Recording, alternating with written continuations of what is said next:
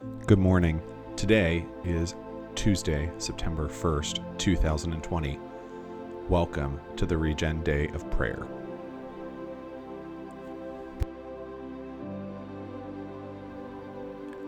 Here is Psalm 5.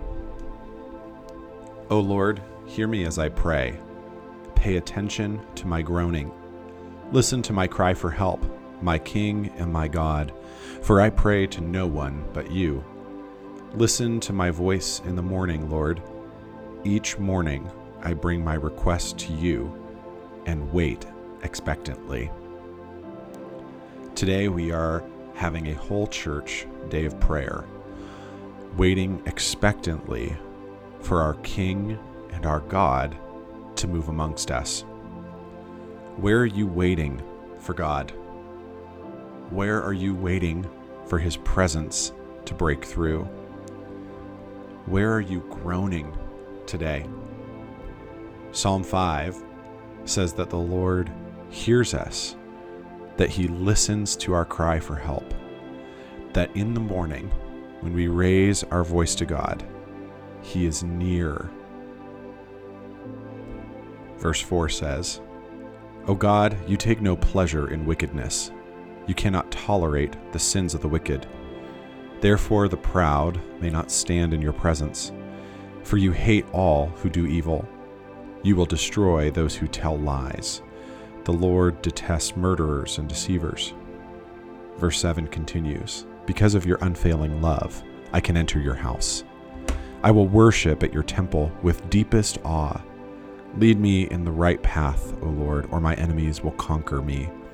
Make your way plain for me to follow. As a church, we're pressing in to the lifestyle of Jesus his upward relationship with the Father, his inward relationship with his disciples as a spiritual family, and his outward relationship with the least, the last, and the lost to make them part of his spiritual family. In Psalm 5, there's a prayer for the way to be made plain for us to follow. And friends, this is our way. As a spiritual family, we are committing ourselves to the up, in, and out lifestyle of Jesus. It is because of his unfailing love, Jesus' unfailing love, that we can draw near to God, and so we worship with deepest awe. As you wake this morning, as you drive to work, as you get your kids ready for the day, what is awe inspiring to you right now? Where is God on the move? What makes God worthy of worship today? And where is the path unclear? Verse 9 My enemies cannot speak a truthful word. Their deepest desire is to destroy others. Their talk is foul, like the stench from an open grave. Their tongues are filled with flattery. O God, declare them guilty. Let them be caught in their own traps. Drive them away because of their many sins, for they have rebelled against you. So much of what makes us anxious and angry are the enemies that we are trying to deal with on our own. Yet, Psalm 5, verse 10, says that our enemies will be caught in their own traps. We don't need to try to set up a trap to capture them, but the Lord leads them along a path to their own destruction. In other words, we can trust him. Verse 11 But let all who take refuge in you rejoice. Let them sing joyful praises forever. Spread your protection over them, that all who love your name may be filled with joy. For you bless the godly, O Lord. You surround them with your shield of love.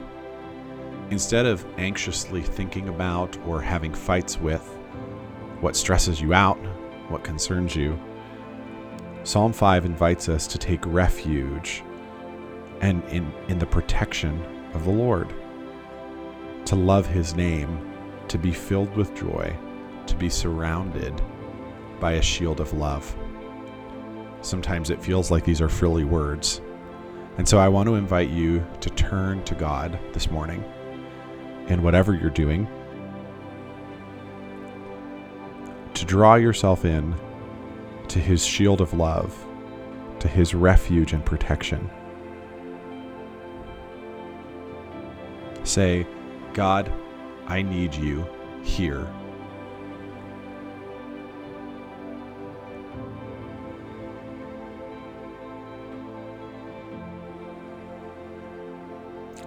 And wherever you are, driving, use one hand. At home, maybe in your cubicle at work, can I invite you to place your hands out in front of you like you're receiving a gift? And to repeat these words. But let all who take refuge in you rejoice. Let them sing joyful praises forever. Spread your protection over them, that all who love your name may be filled with joy. For you bless the godly, O Lord. You surround them with your shield of love.